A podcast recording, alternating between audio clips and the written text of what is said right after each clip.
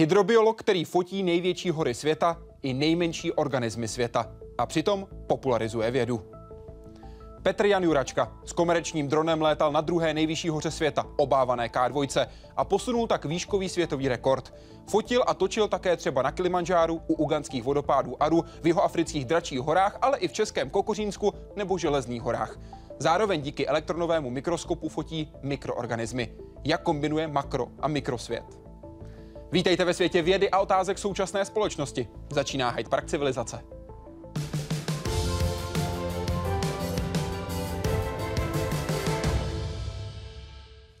Vítejte v Hyde Parku Civilizace, dobrý večer. Dobrý večer.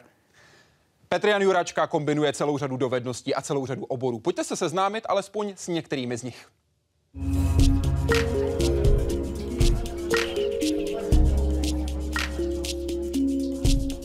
Jeho rodiče se báli, že vrozený špatný zrak se bude ještě zhoršovat. Podle lékařů mu slepota skutečně hrozila.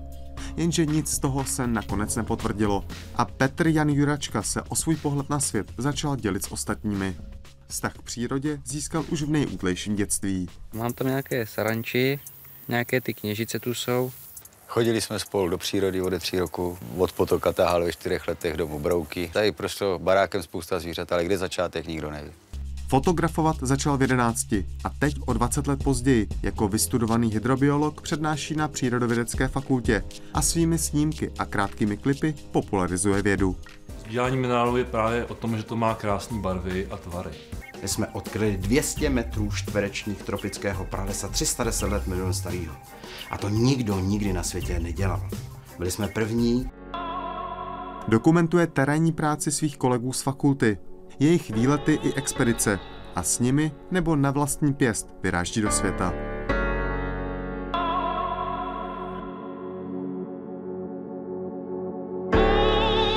A zachycuje krásu Alp, podmořského života, Grónska, Austrálie, Kuby, Pákistánu, Jižní Afriky a dalších míst na planetě. V Ugandě se dostal k těžce přístupným vodopádům Aru.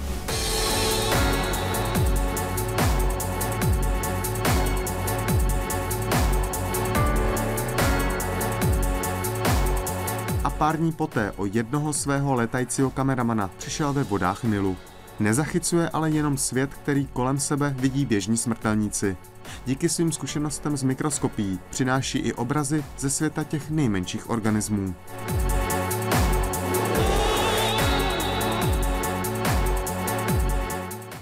Jaroslav Zoula, Česká televize.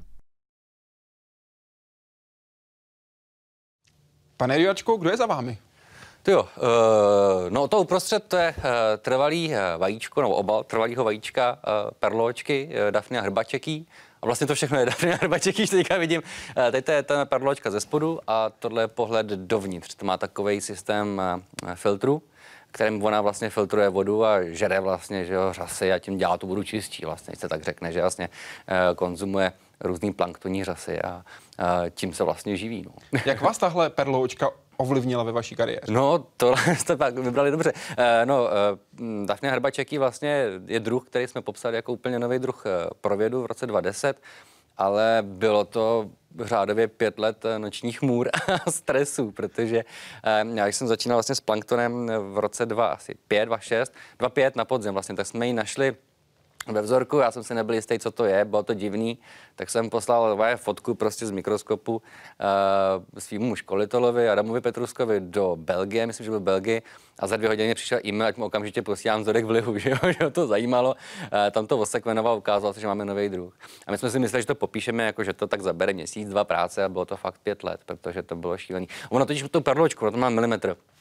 A to milimetrový zvěřátko, když chcete popsat, tak ho vlastně musíte rozpitvat a teďka nožičku po nožičce z toho vyndáváte. Jo? A teďka jako, já nejsem ten typ člověka, který by dokázal si prostě uvařit kávu, teďka tam jako tam to perločku ničit, ale musel jsem.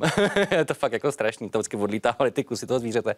Ale e, pak vyndáte takovýhle ten filtr, takovou tu část, to, to se díváme na zvětšení třeba teďka tak jako řádově pět tisíckrát, deset tisíckrát v studiu možná, a tam vlastně hledáte rozdíly oproti těm druhům, který jsou známí. Jo, a vtipný na tom je, že ta naše perločka je vlastně e, velmi podobná, vlastně jiný perločce, která je známá, má úplně jinou D N A. a někdy umí vypadat úplně jinak. Perloučky mají zajímavé vlastnosti, jak se dokáží přizpůsobit okolnímu prostředí, jak zareaguje jedna a následně druhá generace perloučky, když se v tom prostředí třeba v nějaké tůni objeví predátor. Jste skvěle připravený. Vítejte v Hyde Parku Civilizace.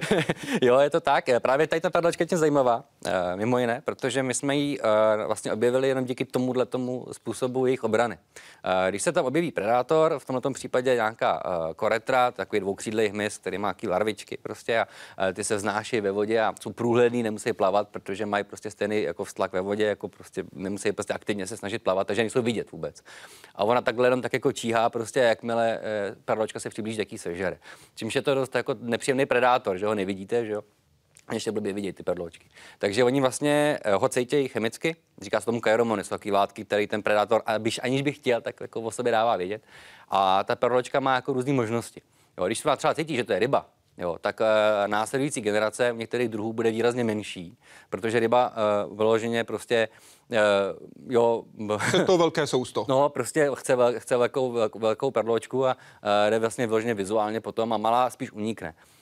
A rychleji dospějou ještě, ještě menším, jako menší velikosti. Ale když tam přijde ta naše, ten, ten koretra, jo, tak to je zajímavý. Protože koretra jako taky nechce velký, velký sousto, ale nechce moc velký sousto.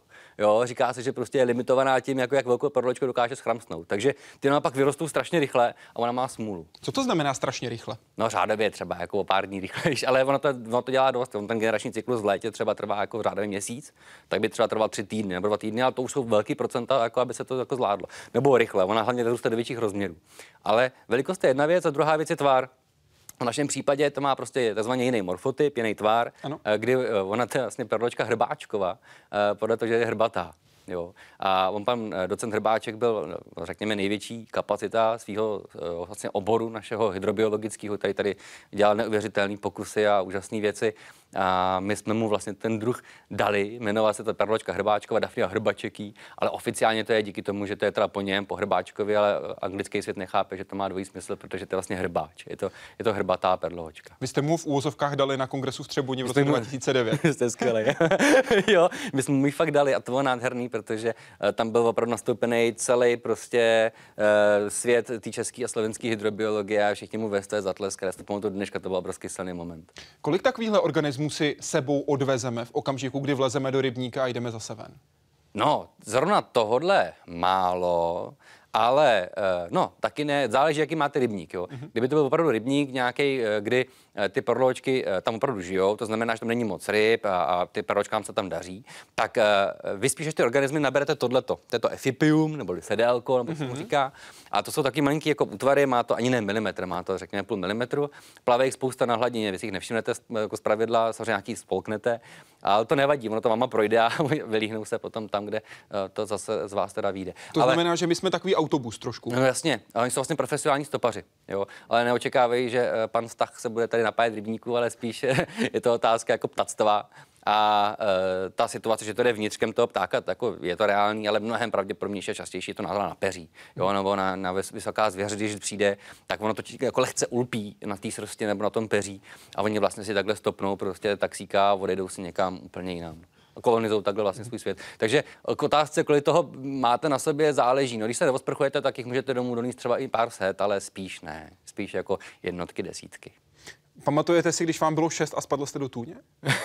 No, nebyl to úplně tůň, ale zahradní rybníček, ale to si pamatuju. Nevím, jak jste na to přišel, ale vím, že mě otec tahal za nohu ven. To bylo dobrý. Když jsme se dívali na různé materiály, které jsou s vámi spojené, tak jsme samozřejmě našli, díky Jaroslavu Zoulovi, také materiál, který už je starý hezkých pár let, ve kterém hovoří mimo jiné maminka Petra Jana Juračky, která popisuje, jak to doma vypadalo, když Petr Jan Juračka doslova a do písmene propadl zájmu o přírodu.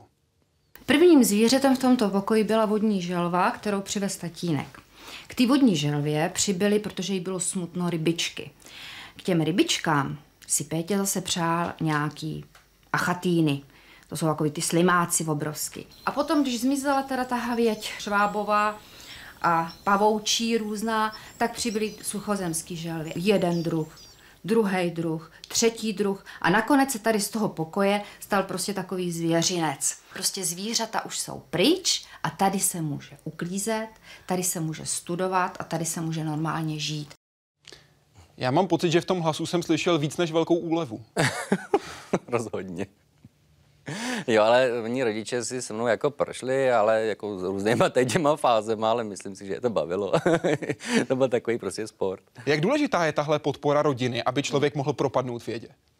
Já si myslím, že asi hodně. Jo. Asi možná víc, než jako bych si do dneška uvědomil. Uh, ona otázka, jak to s náma vlastně bylo a s tím mým uh, přírodovědným zájmem, asi to vzniklo tak nějak takhle v té vorouté době. Uh, a už si nepamatuju, čím to vlastně všechno vzniklo. Myslím si, že to bylo tím, že mě rodiče koupili želvu. Já jsem chtěl želvu, nevím proč, jestli želvy ninja nebo něco, prostě jsem chtěl želvu a fakt jsem měl želvu, jmenovalo se to Hugo, že je to do dneška ještě někde daleko našeho domu, ale jsme ji museli dát jako zase jiným lidem, kteří se o ní mohli starat.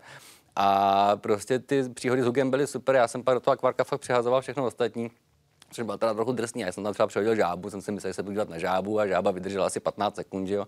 Pak přišla o jednu nohu, o druhou nohu a tak jsem tam dal druhou žábu, opakovalo se to, on byl, Hugo byl docela tvrdý, ale pak se toho vlastně doma nakumulovalo hodně a mě to začalo bavit, no.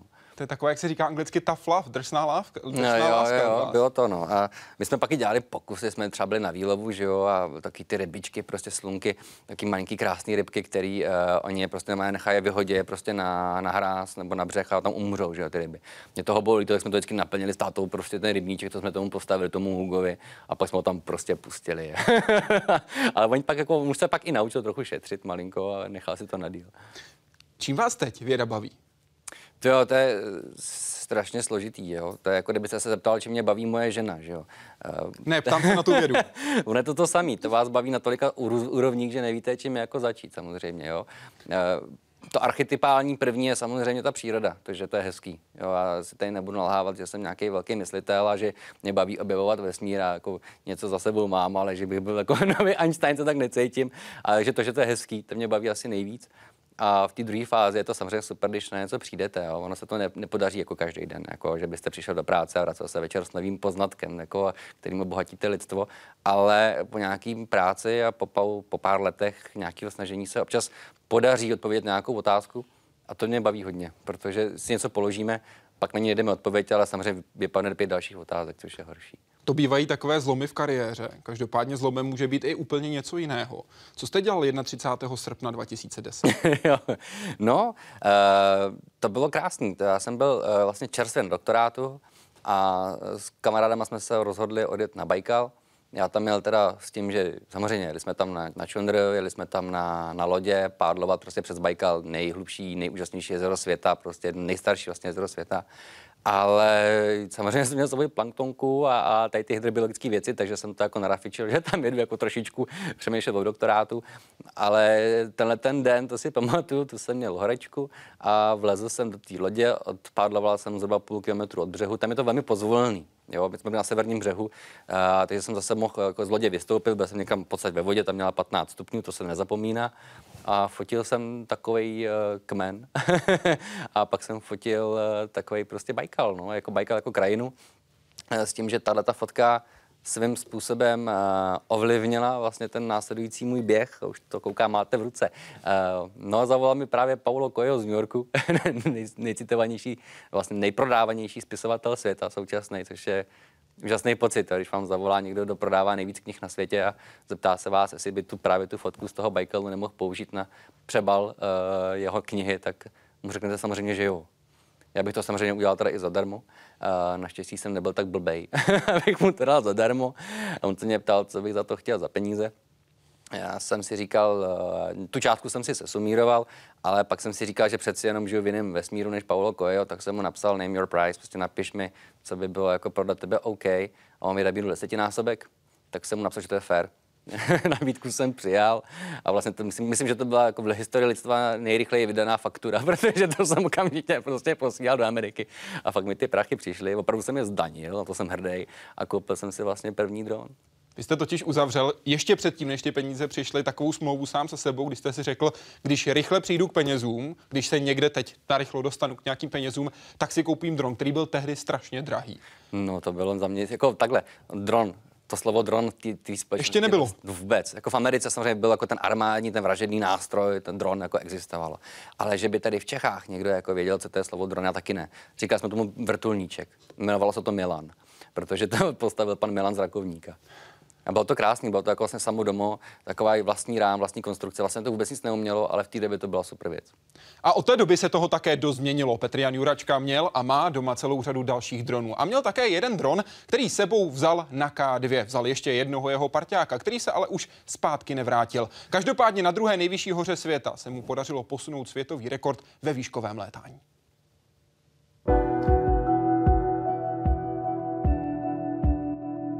Pohled, který lidi přitahoval od nepaměti. Fascinace létáním a ptačí perspektivou vedla v historii k nejrůznějším pokusům a vynálezům. Jedním z těch posledních je i natáčení prostřednictvím dálkově ovládaných kvadrokoptér.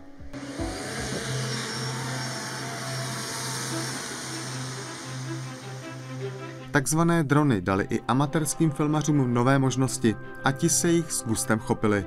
Jedním z nich je i Petr Jan Juračka. Po prvních průletech v Česku a Evropě si vyhlédl Himaláje a tamní velikány. Testovací let v řídkém vzduchu přetlakové komory sice zpočátku nešel moc dobře. Nakonec ho ale přesvědčil, že by to mělo jít. A zamířil na druhou nejvyšší a podle mnohých i nejnebezpečnější horu světa, ká dvě.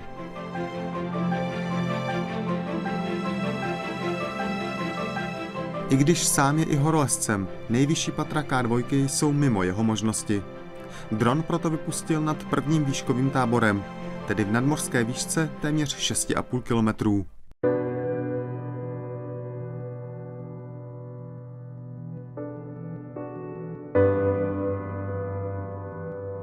I když se k řídkému vzduchu přidal až dvacetipětistupňový mráz a první let skončil pádem, vše nakonec dopadlo dobře a Petr Jan Juračka načas držel světový rekord. Je to tam? Nejnovější destinací pro jeho drony se stal nejvyšší vrchol Afriky, Kilimanjaro.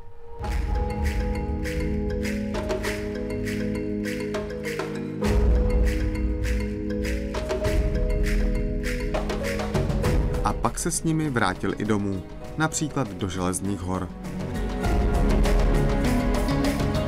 Jaroslav Zoula, Česká televize. Proč vás napadlo točit zrovna na ká dvě? Ty jo, to je dotaz. No, to mě vůbec nenapadlo. Já jsem měl prostě pozvání na společný oběd s Klárou Kolouchovou, která se tam chystala. A... Česká horolezkyně, která s kyslíkem vylezla na Mount Everest. Mimo no jasně. A prostě Klára, my jsme se znali asi třicet pět sekund, zeptala se mě, jestli s ní nejedu. Já jsem řekl, že jedu a za minutu a půl jsme se dohodli na všem, takže jsem vlastně jako dostal šanci a tu jsem vždycky jako chtěl. Já jsem chtěl vždycky se pojat nahoru.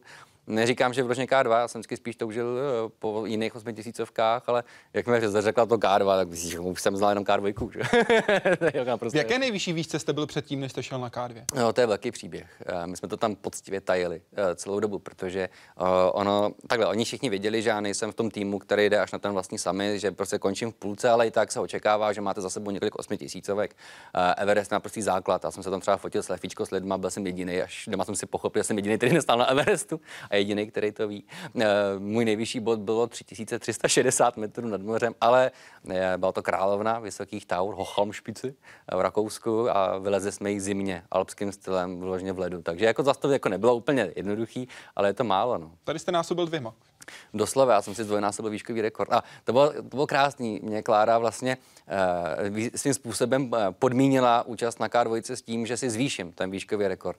Já jsem si ho fakt zvýšil uh, s lidovým básníkem Miroslavem Náplavou a on mě jako tak trošku tajil, uh, kde to bude. A nakonec jsme vylezli podle jeho slov na třetí nejvyšší horu Afriky a já jsem si ho zvýšil o třicet metrů a nebyla třetí, ale byla sedmdesátá třetí. Takže to bylo strašně a kvalifikoval jsem se tam vlastně na ká dvě. Zajímalo by mě, zajímaly by mě parametry natáčení dronem při světovém výškovém rekordu. Jaké speciální úpravy jste na dronu realizoval, do jaké výšky a do jaké vzdálenosti od vás jste je mohl pustit a jak dlouho tam vydržel ve vzduchu? Co byl největší oříšek téhle akce? No, největší oříšek celé akce je tam vůbec donést a přežít, že? Být jako v takovém stavu, aby aby tam člověk mohl tím dronem vůbec letět. Mrzne vám tam všechno, včetně rukou, mysli. Zároveň, že jo, tam nejste úplně jako v takovém stavu, že máte všechno pod kontrolou, takže to je, to je asi to nejtěžší, mít jako kontrolu sám nad sebou a vůbec jako si uvědomovat rizika. Tam, když vlastně se cokoliv pokazí, tak ten dron už by nikdo nikdy neviděl, protože jsme byli na místě, kde já jsem vlastně byl sám jakoby chycený do lana a nemohl jsem si dovolit mít víc než plus minus pět metrů odejít od toho lana, buď furt takový na laně, není možný prostě z něho odejít, takže toho jsem si jako byl vědomý, foukal vítr, toho jsem si taky byl vědomý a pak jsem se to vlastně vykašlal a vyletěl jsem nahoru, ale jako doba letu byla tři minuty a on by tam podle mě ještě minutu vydržel, ale já už jsem to nechtěl jakoby riskovat. Jak dlouho, jak rychle teď dron letí na těch obrázcích, které vidíme? Teďka to, co tam vidíte, to je překvapivý údaj. To se ptáte úplně skvěle, protože teďka letíme třeba šedesátkou. Ono je to na jakoby velkém výkonu a ty záběry jsou skoro všechny zrychlený, jo. A aby se tam vůbec něco odehrálo. Ta příroda toho Pákistánu je tak obrovská, že vlastně kdybych tam letěl normálně, jak jsme v Čechách zvyklí, tak se v tom obrázku nestane vůbec nic, můžu tam dát fotku. Takže to jsou všechno dost velké rychlosti.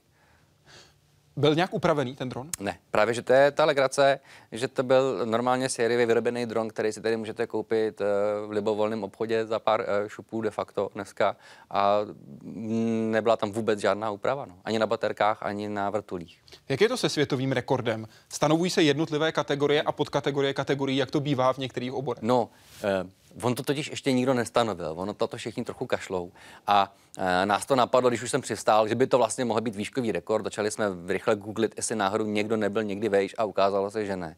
E, takže jsme to pak prohlásili za světový rekord a jediný způsob, jak to ověřit, bylo to dát vás pro, jako na YouTube a nechat to třeba půl roku žít, jestli se někdo nepřihlásí. Mm-hmm. A po třech měsících už e, bylo rozjednaný teda, že ta Guinnessovka a všechno, že teda jsme opravdu byli nejvejš a nakonec se přihlásil Lukas Fortenbach z Rakouska. My o sobě víme dlouhodobě, takže jako nejsme anonymní, ale on, když to viděl, to video, tak ho to donutilo zveřejnit záběry, který nechtěl zveřejňovat z Everestu a on ve stejnou sezónu, vlastně ve stejné době byl až v osmi tisících. Je pravda, že nebyl se sériovým dronem, bylo to vlastně spíš taková jako modelařina, byl to jakoby komerč, komerčních součástek, ale velmi dobře vyprecizovaný stroj na tu vejšku. Takže kdybych jako strašně trval na tom, že chci mít světový rekord, tak ho můžu stanovit, že byl jsem nejvýšší, jako, nebo lítal jsem nejvýš s komerčně jako vyrobeným dronem na světě, to asi je pravda, ale já myslím, že to nemá smysl. Prostě on byl vejš. Jak velký rozdíl je létání s dronem ve vysoké nadmořské výšce a v normálních podmínkách? To je jako zásadní rozdíl právě, protože tam nahoře není uh, pořádný tlak, není tam atmosférický tlak, tam je čtyřicet procent zhruba. Jo, v těch, kde jsem letěl já, teda nemyslím na vrcholu, jako tam je to ještě horší. Takže uh, ty rotory musí pracovat zhruba třikrát víc než tady dole. Uh, což uh, by člověk řekl, že to třikrát zkrátí dobu letu, ale to výrazně ještě víckrát, mm-hmm. protože ten odběr je tak veliký, že ta baterie vlastně dostává enormní zápřah a vlastně dochází ta kapacita rychleji, než by ten dron čekal. Takže on je třeba na šedesáti procentech baterie a to už je úplně stav, kdy to spadne na zem jako švestka. Takže uh, je to o tom, že vlastně musíte strašně vyčenichat, jestli jako nefouká trošku moc a musíte být strašně, strašně jakoby opatrný, protože v okamžiku, kdy to malinko podceníte, fouká třeba o dva tři metry za, jako za sekundu víc, než uh, byste čekal, že fouká, tak vám to odletí. Vy tam nemáte ani jakoby možnost ten dron vrátit k sobě, když vám foukne vítr. Tady, když vám foukne i silný vítr, tak vlastně není problém se vrátit, protože ten dron má obrovský výkon a dokáže proti tomu větru bojovat. Tam je tak na limitech, že i malinký poryv větru vlastně odnese úplně pryč. Vy jste testovali v tlakové komoře, co zvládne nebo nezvládne ten dron. V reportáži Jaroslava Zouly jsme viděli ten jeden neúplně povedený pokus. Jasně. Kolikrát jste slyšel předtím, než jste se do toho pustil, že tohle prostě nepůjde? No, já bych spíš řekl, kolikrát jsem slyšel, že to půjde. A to bylo? spousta lidí, spousta lidí. Pak jako samozřejmě profesionálové někteří říkali, že to možná půjde, byl velké štěstí.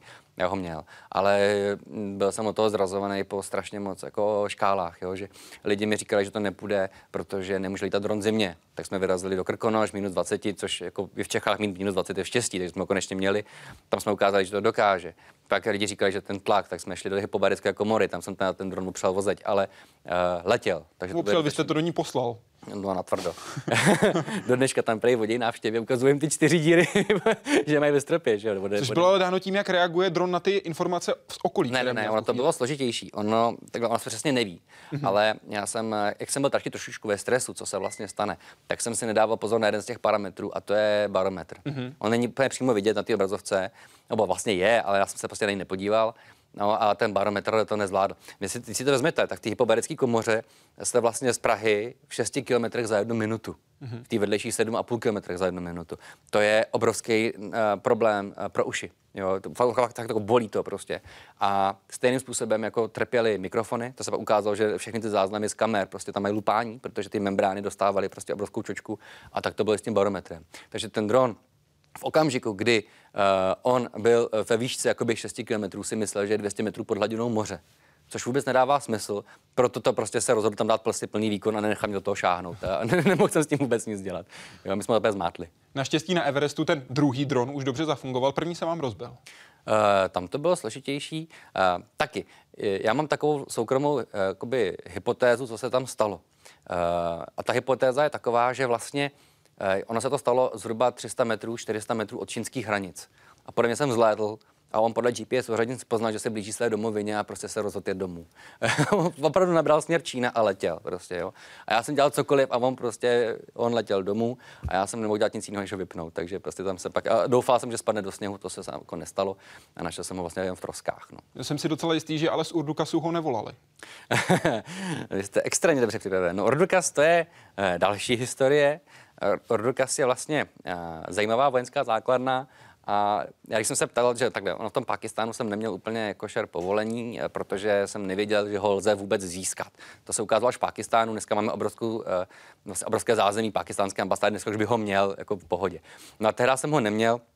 A když jsem to řešil s naším uh, oficírem armádním, tak mě říkal, že vlastně můžu lítat jenom v basecampu, A, a pak ještě na začátku toho treku a celý ten trek je zakázán, ale kdybych náhodou, tak mě Šebalský mrknul, kdybych náhodou potřeboval letět, ať nikdo nevidí a kdybych tohle to dělal, tak ať to hlavně nedělám plus minus jako dva až tři kilometry od Urdukasu, protože to je uh, hlavní vojenská základna, tam mě potkal ten nejkrásnější západ slunce v Pákistánu, takže jsem ho přeletěl tu základnu, ale tak, taková dušička byla ve mně, protože uh, jenom dva měsíce přede mnou, nebo tři měsíce přede mnou tam byl, mm, nevím z jaký země to byl člověk, uh, on letěl právě tady uh, z Trankotavrs na Rogalu do Číny a na Urdukas se mu došel vítr.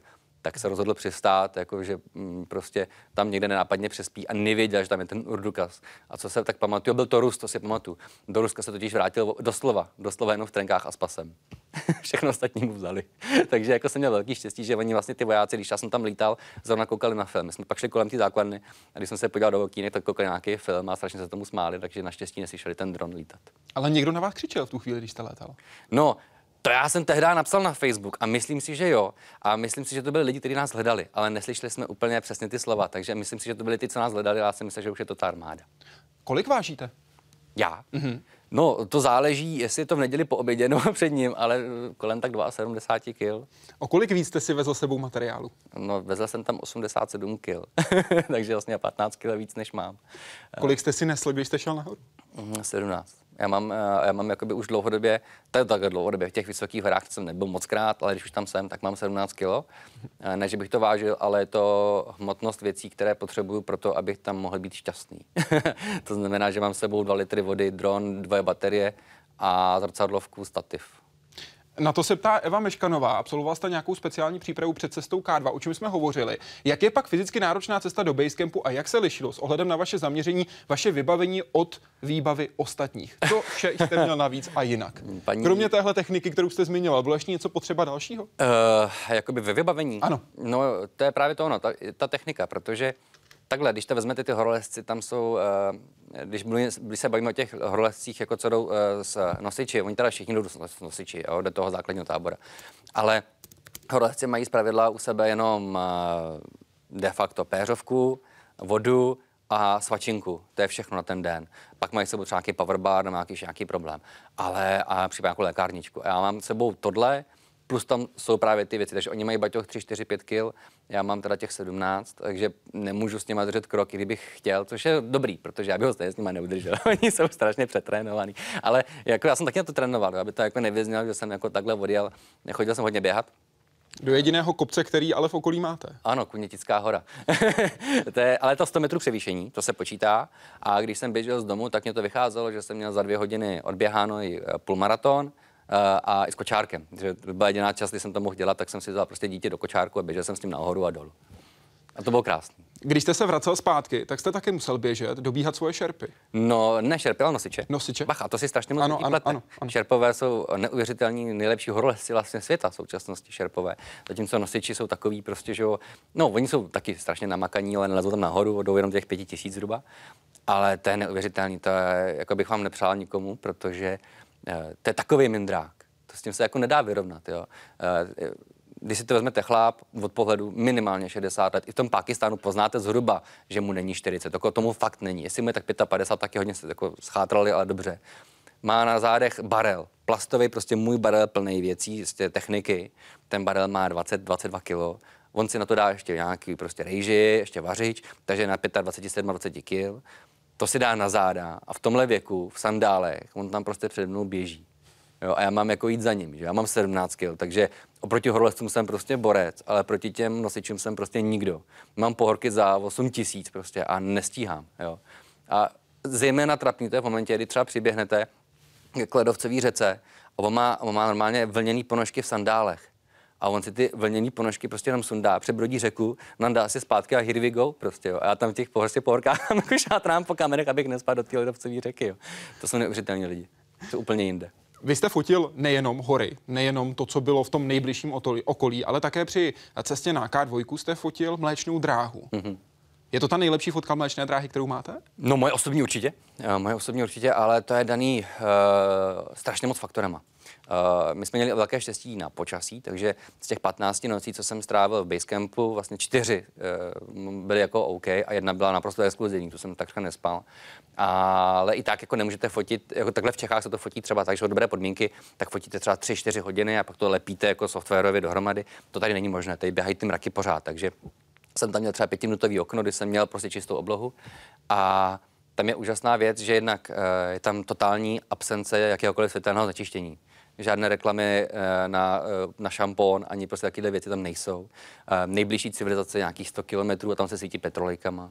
Nelítají žádný letadla přes Karakoram, to by byly blázni, že jo.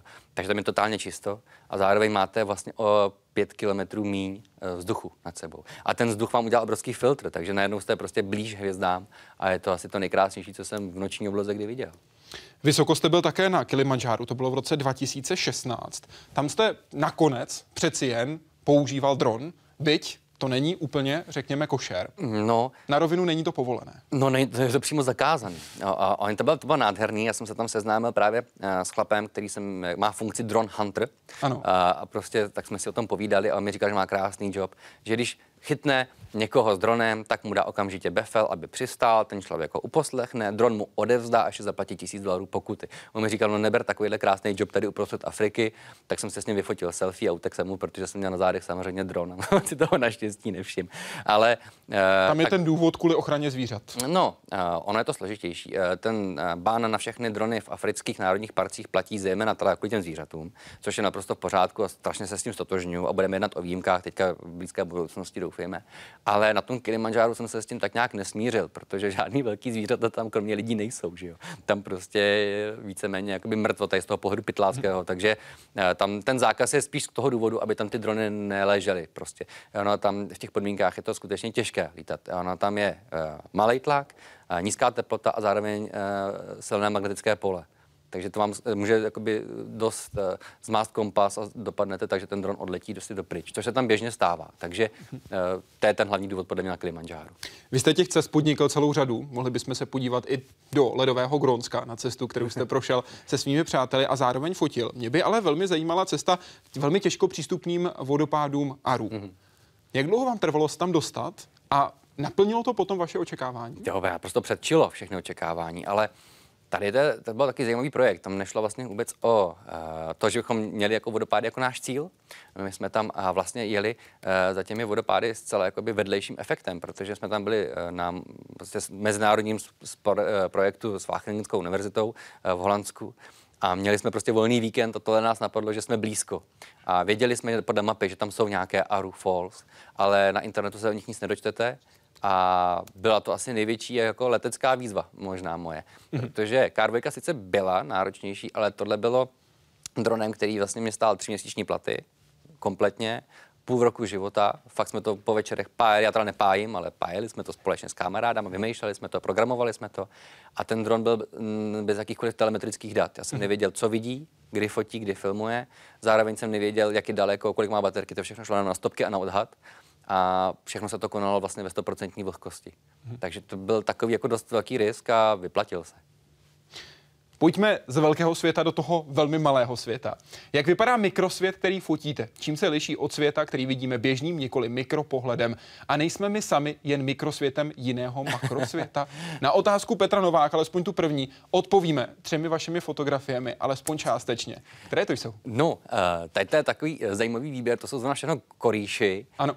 Nejblíž jsme asi tamhle, to je ze slovenského krasu, to je Niphargus, takový jeskyní prostě korýš. Nemá to voko. Je to slepá, slepý zvíře, já jsem si dlouho myslel, tam to je očičko, není to očičko, je to fakt jako slepý prostě jeskynní je blešivec, krásný zvíře. V Čechách ho máme mimochodem taky a je to, ale to je tak krásný příběh, ale to asi není čas, ale profesor prostě Vejdovský před sto lety popisoval tohle zvíře z pražských studní a měl jediné dva jedince.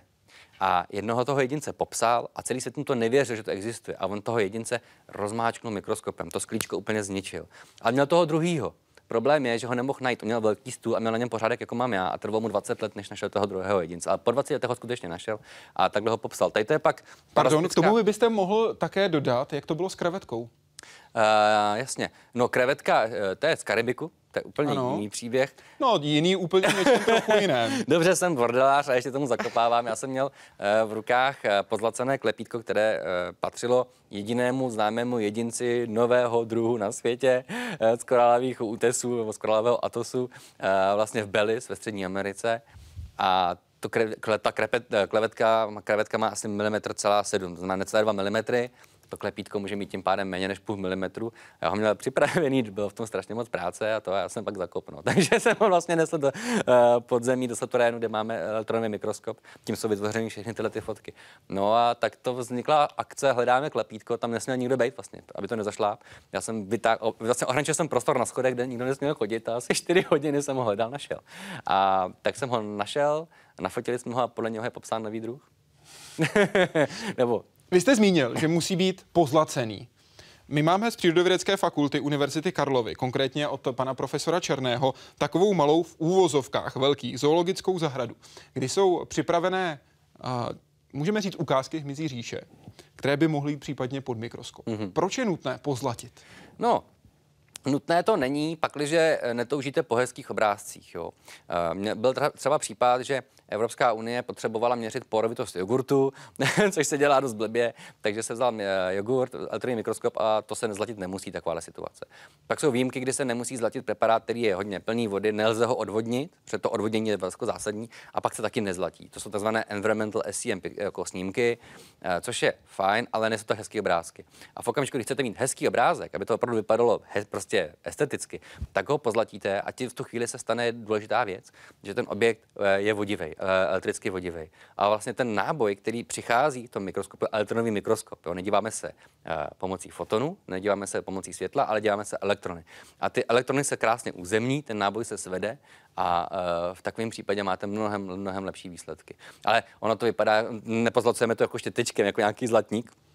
Ta vrstvička vlastně tlustá řádově asi sedm nanometrů toho zlata. Je to velmi tenká vrstvička. Několik atomů. No, doslova. doslova. Co by se stalo, kdyby nebyla, nebyl ten vzorek, nebyl ten organismus vysušený? No, o tom se docela dlouho přeme, protože by nás to všechny zajímalo a bojíme se to zkusit. Ale zkrátka, tam by došlo k, k různým neblahým vlivům. Představte si, že do žabičky, kterou nevysušíte, máte mokrou žabičku, tak ji nejdřív dáte do vakua a potom do ní pustíte dvacet tisíc voltů. Umíte si asi představit ten rambajs, že jo? To prostě tam by, tam by se děly hrozné věci. Když se podíváte za vaše pravé rameno, pokud se budete točit o větší úhel, tak levé rameno. Co je to za organismus? No, to je naprosto geniální zvíře a já jsem ho viděl naživo jenom jednou, ale chtěl bych ho vidět ještě víckrát, protože to je brantia, je ano. to endemický, endemický vlastně amfipod, takže různonožec z Baikalu. Tahle ta konkrétně, ta byla velká asi takhle, což už je jako limit. To jsem musel. Jaké dva centimetry? No, tři. A to jsem musel fotit po, uh, po částech. To si pamatuju, že to nebyla vlastně jedna fotka, nebo možná byla, ale složitě. Že ten mikroskop už nemá tak velké pole. Ale mám někde ve skříni, a taky už to hledám šest let, vzorek právě od ruských kolegů, a to je takováhle prostě potvora. Nějakých patnáct až dvacet centimetrů. No a teď si jen, že se koupete a tohleto v této velikosti kolem vás proplave, to musí být bomba, že jo? Ale uh, ono to je poměrně hluboko, takže se to vám to jako nestane jako na pláži, ale musíte se trošku potopit zatím. Endemický druh jenom vysvětlíme, že je na, na jednom jenom místě. Na, jenom na jednom místě. Jenom na Baikalu. To je zajímavá věc, ale na tom Baikalu žije, teďka si nepamatuju ty čísla, ale vůbec, ale snad osmdesát procent, jenom, jako, jenom na tom Baikalu, že osmdesát procent těch různorodců z celého světa, což je bohatá, krásná skupina, žijou na, takřka na celém světě, ale osmdesát procent z nich žije jenom na tom Baikalu. Jak se fotí elektronovým mikroskopem? Jaký je postup? Tak je to, no, je to úplně v pohodě, to nemůžu říct. No, není to jako rozhodně akce na, na chvilku, je to právě piplačka. Uh, musíte to zvěřátko nějakým způsobem teda uh, zbavit vody, takže samozřejmě teda je neživé. Uh, když ho zbavíte uh, vody, což se teda dělá alkoholem, sám víte asi, když se dáte uh, panáka, jak to funguje, to je neuvěřitelné. Jo, já jsem až, když jsem začal pracovat s uh, mikroskopem, tak jsem začal vnímat, co vlastně s uh, lidským organismem dělá alkohol, to je neuvěřitelná věc. Takže dáte ho do alkoholu, postupně zvyšujete dávku alkoholu, až uh, mu seberete vodu, pak mu dáte aceton, ještě seberete víc vodu. Potom jsou různé metody fyzikální, chemické, kryoskopické, kdy prostě zbavíte to vodo, zvíře i těch dalších látek, které v něm jsou jako tekutých látek, to, ať jsou to organické látky nebo podobné věci. No a v tom stavu to trvá třeba den, dva, pak ho pozlatíte a pak už můžete fotit. Problém je, že ty fotky jsou vlastně ve stupních šediny, jsou barevný, takže hmm. musíte ještě obarvit Photoshopem, což je dost práce navíc. Jak dlouho to trvá, jak se to dělá? To barvení. Mm. No, zase různé postupy. A já jsem strašně hrdý na to, že máme svůj vlastní, protože to jsme vyvinuli s našima studentkama a mám z toho obrovskou radost. To jsme vymysleli prostě někdy u piva metodu, která není aplikovatelná na zvířata teda, ale je aplikovatelná na zrnka písku třeba, nebo na ulity, nebo na jiný materiály, které jsou barevný i bez vody. A vlastně to nafotíme zhruba tak stokrát optickým mikroskopem. Tu fotku vlastně prolneme do jedné jakoby do ostrosti. Potom to stejné, to stejný objekt musíme opatrně přenést do toho elektronového mikroskopu. Tam ho nafotíme pod stejným úhlem, naprosto precizně elektronovým mikroskopem a pak ty fotky spojíme. Takže máme perfektně zaostřenou fotku a má přirozené barvy. Je to strašná práce, proto to dělají spíš ty studentky než já, protože já nemám tu trpělivost. Kolik takhle fotek skládáte dohromady? No, těch sto až dvě stě na jeden objekt, ale my těch objektů máme třeba dvě desítky, takže mm-hmm. je to hodně práce. Fotíte toho samozřejmě celou řadu, nejenom tyhle mikroorganismy, které tady máte, ale třeba i svět motýlů, který mm. se dá nahlížet velmi, velmi, velmi, velmi zblízka. A pak to vypadá právě takhle. No, to bychom mohli ještě blíž. No to samozřejmě bychom mohli, o tom žádná. Ne, protože kdybychom to zvětšili ještě víc, u tohohle toho motýla by to už fungovalo. Tady je taky drážky, víte, tam taky malinký drážky. Ano, ano, ano. Diváci asi nevidí, ale tak si představte drážky, jestli taky drážky. No, oni jsou od sebe vzdálené vlastně, abych se nesplet, zhruba dva nanometry. To znamená, nanometry je deset na minus devátou, to je jedna miliardina metru. No, abych to řekl ještě jinak, prostě vezmete milimetr na tisíc dílků a dva ty dílky jsou dvě tisíce milimetrů, se dá představit. A to je jedno, každopádně to prostě něco, co vám přijde strašně malý, ale my s tím pracujeme jako lidi, že jo. My když vidíme barvy, tak vlastně pracujeme s vlnovou délkou světla, která je ještě menší, ta má uh, kolem půl nanometru, někde tři sta až sedm set nanometrů, takže vlastně uh, naše oči vidí něco takhle úžasně malýho, to se ani neuvědomujeme. A v tom je ten motýl skvělý, protože on, jak má ty drážky na sobě, tak vlastně dokáže pasivním způsobem, bez vydávání jakýkoliv energie, lámat světlo.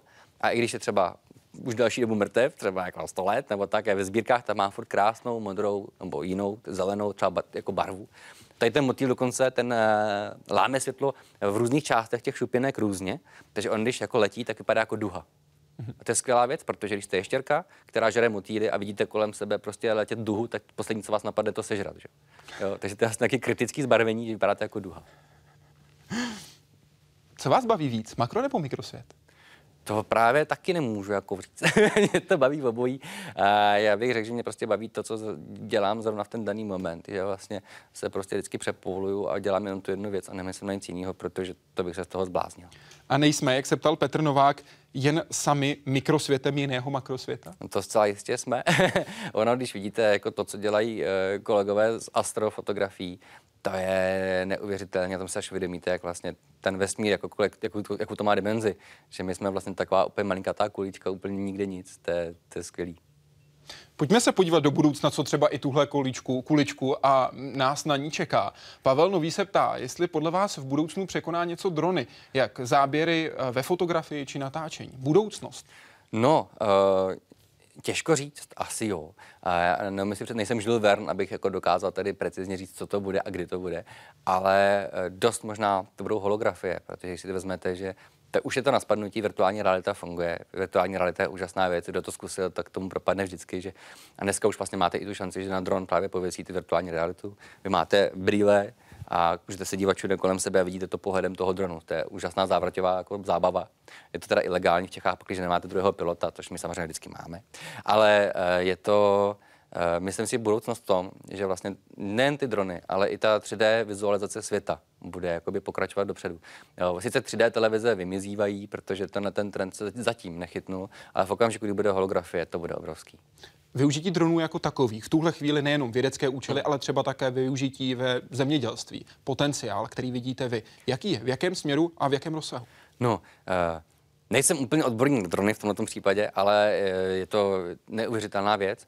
Kamarádi, co vyloženě se jakoby největší česká firma specializují na komerční využití dronů právě pro průmysl, tak mi říkali někdy před rokem, že už mají přes tři sta hlášených a registrovaných aplikací v průmyslu nebo vědě. S tím, že uh, můžeme začít úplně jednoduše. Uh, vemte si situaci, kdy chcete uh, pozorovat uh, nějaký teplovod, nebo únik, te, te, tepelný únik z budov, uh, nebo efektivitu solárních elektráren, nebo efektivitu větrných elektráren, jejich jako stav. To jsou všechno aktivity, kdy uh, jsme doteď byli vázáni na to, že tam musel někdo přijet. Trávil tam s tím čas. Ta větrná elektrárna se musela zastavit třeba na celý den. Uh, dneska to ten dron zvládne obletět za chviličku, uh, odletí vám celý uh, vodovod, uh, teplovod, uh, obletí vám kompletní budovu podle vašeho schématu během doslova jednotek minut za minimum peněz. To jsou věci, které prostě jsou nedocenitelné a mění strašným způsobem tady ty průmyslové aplikace. Jo, možná to nepůsobí tak lákavě jako uh, doručování pici a balíčků, což je zatím velmi jako vzdálená budoucnost, ale je to mnohem použitelnější. Každopádně my všichni vidíme mimo jiné na obrázcích, jak se dá natáčet ve volné přírodě, co všechno se dá sledovat, stejně tak jako mm. například to, v jakém stavu jsou konkrétní lesy, v jakém stavu jsou konkrétní části nějaké, můžeme říct, obrovské plochy. Je stále vaším nejoblíbenějším místem rybník Hluboký? No vlastně jo. Jo, jo. Já, já jsem tam, to bych asi neměl říkat, ale jsem tam přišel o panictví, takže je to vlastně nejlepší, nejlepší místo na světě. Ne. Kokořínsko. Kokořínsko, ne, Kokořínsko je skvělé, tam jsme počali dceru. Ne, já, já mám ty místa spojená i s jinými zážitky samozřejmě, ale Kokořínsko je fenomenálním místem, my jsme tam vlastně dělal jsem tam bakalářku, dělal jsem tam diplomku, dělal jsem tam dizertaci, ženil jsem se tam a jezdíme tam do dneška s dětma na čundry, kdy prostě spíme tam, kde se samozřejmě může spát, ale je to krásné, není to prostě někde v hotelu nebo jen tak někde na, na louce, ale je to prostě krásných skal a to je, to je nedocenitelná věc. Před deseti lety část České republiky, můžeme říct, to slova zdevastoval Kiril. Vy jste k tomu říkal, že to z určitého úhlu pohledu není vůbec špatné. To je napak skvělá věc. Já toho Kirila prostě úplně, to byla nádhera. My jsme tam přijali hnedka po něm. Já jsem, jsem přiletěl oponent na diplomku z Belgie a to bylo nádherné. Já jsem ho vzal na Kokořínsko jako na exkurzi, právě nějak kolem té obhajoby. A my jsme byli oba nadšení z toho, jak je ta příroda nádherná, když tam přišla ta vichřice a prostě to kompletně jako oholila. A dokonce bych se nebál říct, že dva až tři Kirilové navíc by tomu udělali obrovskou službu. Protože když si to vezmete, Kokořínsko všichni máme spojené s Karlem Henkem Máchou, že? Úžasným prostě spisovatelem, který se do té krajiny zamiloval právě proto, že tam byly vidět skály. Byly tam krásné, nádherné skály. A dneska tam přijdete a všechny ty skály jsou skované za stromama. To je obrovský trapas, jo. Jako turista jste podveden vlastně, protože nemáte ty krásné rozhledy, nevidíte to. A myslím si, že i nějaký jako krásný požár by tomu pomohl, jo. Neříkám, nenabádám lidi tedy, aby podpalovali Kokořínsko. Vy jste podpalovala legálně s kamarádem. Ano, my jsme podpalovali Brdy. A bylo to, bylo to krásné, jako epické a chceme podpalovat epické znova. Je to slovo. Epické, to je moje oblíbené slovo. Nebo epic, ale každopádně... Jsi zrovna Karel Hynek Mácha. Myslím si, že on by ho ocenil, slovo epické by znal, ale jako podpalování Brd bylo skvělé, ale to nebylo kvůli estetickým jakoby nějakým důvodům, ale bylo to kvůli tomu, že se tam může podpořit nějaká vyšší diverzita právě těch společenstv, co tam rostou právě v tom bývalém vojenském prostoru a moc doufáme, že ho pod, že podpálíme ještě jednou a víc. Co ty, kteří už tam žili, třeba dravci? Měli tam hnízda. Tam neměl nikdo hnízda. Teď myslím třeba u, v případě toho Kirila. Jo, takhle. No jasně, tak může se stát, že to nějakému dravcovi sebralo hnízdo. Teda spíš asi ne, ono to přišlo září, že to bylo skvěle časovaný. Ale kdyby náhodou Kyril přišel v dubnu, byla by to jistě velká škoda, ale jako nevěřil bych tomu, že by to tamní populaci až tak zničilo. Havelkovi z Újezda píší. Dobrý večer, věřím, že na vaše přednášky jsou plné auly, ale nestěžují si někdy studenti, že si nestíhají psát? Uh, nestěžují, protože mají zakázáno si psát. Proč? No ne, tak co by si psali? Všechno mají online, já jim řeknu klíčová slova. A navíc ča- velká část mých přednášek je uh, nahraná, tak kdyby něco nestihli, ale já myslím, že bych se na sebe dívat dvakrát nechtěl, ale no, obecně spíš mají, bo já si myslím, že m, ta přednáška má zbudit spíš jenom zájem v lidech, aby si sami pak víc četli, a ne aby prostě jak ve středověku si někdo opisoval to, co říká ten řečník, který mě přijde až trošku úchylné v dnešní době. Říkáte, že nejlepší posluchači a nejlepší tazatelé jsou děti, které se nebojí zeptat na zdánlivě hloupé otázky. Jaká byla zdánlivě hloupá otázka, kterou jste dostal a kterou jste si sám zařadil do kategorie nejlepší? No, ono je, ono je problém v tom, že eh, tyhle ty otázky eh, jsou strašně komplikované. Ty dětské otázky jsou právě nejkomplikovanější. A eh, když se vás dítě zeptá, co je to vlastně světlo, Uh, tak uh, a nejste na to připraven, tak vlastně si uvědomíte, že teďka mu nemůžete vysvětlovat jako kvantové pojetí světla, ani vlastně jakoby, jako částicové, a spíš začnete tím elektromagnetickým, což mu je taky vzdálený. Ale naštěstí dnešní děti vědí, co je Wi-Fi. A když jim řeknete, že světlo je vlastně taky Wi-Fi, akorát mají novou vlnovou délku, tak už to jsou schopni docela i pochopit. A uh, vlastně pak jsou schopni pochopit i ten příběh s motýlem, a pak jsou schopni pochopit vlastně i spoustu uh, těch dalších věcí. Takže teď ty otázky, jako třeba co je to světlo, strašně mám rád. A děti jsou vynikající posluchači nejen kvůli tomu, že se jako nebojí, jako nebojí ptát, ale oni se nebojí odpovídat, což je taky super, ale zároveň oni jakoby jsou ještě otevřený a dychtějí po otázkách. Jo? A ty přednášky na základních školách, na středních jako miluju. A je tra- strašná sranda. Vezměte si třeba babočku pavílku, ukážete dětem ze základní třídy, co to je babočka pavílku, jako jeden detail toho křídla, a co to je za motýla. A oni vám to řeknou všechny ty děti. Pak se zeptáte našich bakalářských studentů. Ty mlčí jako hro, protože přišli na vysokou školu a jsou úplně zničený z toho, že vlastně nevidí vůbec nic. Doktorský studenti, ty jakoby budou jako různě fabulovat, vymýšlet různé teorie a prostě neřeknou vám to. A já jsem jednou udělal tady ten podraz, vzal jsem babučku paví oko, jako ten detail, a ukázal jsem to jednomu profesorovi entomologie. A on mi jmenoval jednoho velmi vzácného endemického druhu Madagaskaru. Proto já miluji ty děti, protože ty děti prostě řeknou okamžitě to, co si myslí, a to většinou bývá pravda. Zdravím, pane Juračko. Oh. Chválím vám sako a košili. Uvažoval jste o kariéře youtubera. Mám výbavu, máte výbavu, znalosti, aktivní ob, atraktivní obor, charisma a chuť učit. Nebylo by skvěle začít popularizovat vědu na videu? No tak já se o to tak trošku snažím. YouTube mám, zvyšte mi návštěvnost, budu rád. Mám tam dost videí, dokonce tam mám i popularizační videa. A, a myslím si, že se o to jako snažím, ale nejsem vyložený typ jako youtubera, který by cílil na tu hlavní youtubeovou, řekněme, vrstvu diváků pod nějakých patnáct let. Ty moje videa ocení spíš trošku starší diváci, ale uh, podívejte se sami, uvidíte. Já předpokládám, že ta narážka na začátku byla na váš facebookový post, když jste mířil sem k nám do studia, který asi, nás asi. samozřejmě také zaujal, ve kterém se mimo jiné píšu, tady uh, polepšil jsem si, Polepšil mě Ježíšek, který mi nadělil krásný sáčko a košili a dnes večer mi je přistrčil do cesty.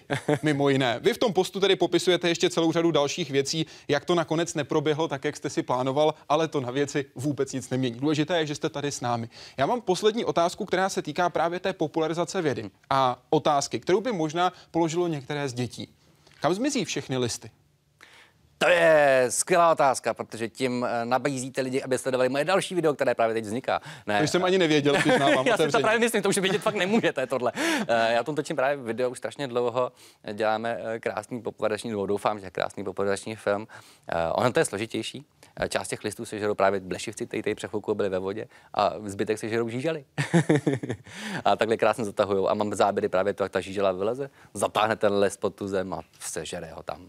Tak uvidíme, jak to bude vypadat. Petr Jan Juračka, dnešní host Hyde Parku Civilizace. Děkuji. Děkuji za to. A příští týden uvidíte rozhovor s Reinholdem Messnerem, prvním mužem, který vylezl na všech čtrnáct osmitisícovek, prvním mužem, který vylezl na Mount Everest bez kyslíku, prvním mužem, který vylezl na Mount Everest solo. A budeme mluvit samozřejmě nejenom o horolezectví. Víc Hyde Parku Civilizace v sobotu ve dvacet nula pět na ČT dvacet čtyři. Naschledanou.